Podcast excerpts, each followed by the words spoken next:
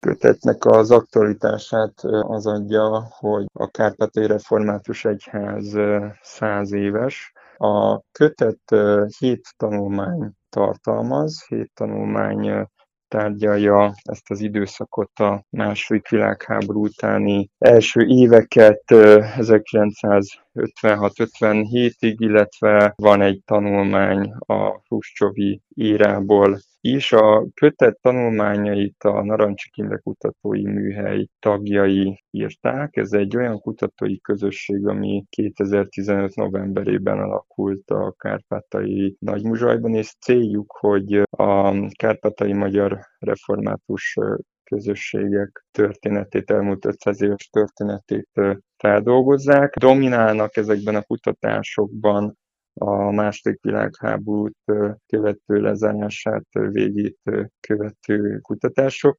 Ebben a kötetben elsősorban mikrotörténeti vizsgálatok eredményeit olvashatjuk, tehát egyes közösségek, helyi közösségek, gyülekezetek, azok vezetői, református lelkipásztorok életéről, tevékenységéről olvashatunk, illetve mindezt természetesen összefüggésben az adott korszak politika, társadalom történetével, és a, ugye ne felejtjük el a Szovjetunióhoz tartozó területről beszélünk a korszakban, tehát a Szovjetunió egyház politikájának kárpátai magyar református vetületéről olvashatunk. Hány szerző munkásságát, munkáját öleli fel ez a jelenlegi könyv? Hét szerzőről van szó, akik részben történészek, tanárok, kutatásokat folytató lelkipásztorok, akik részben doktoranduszok, részben már doktori fokozatot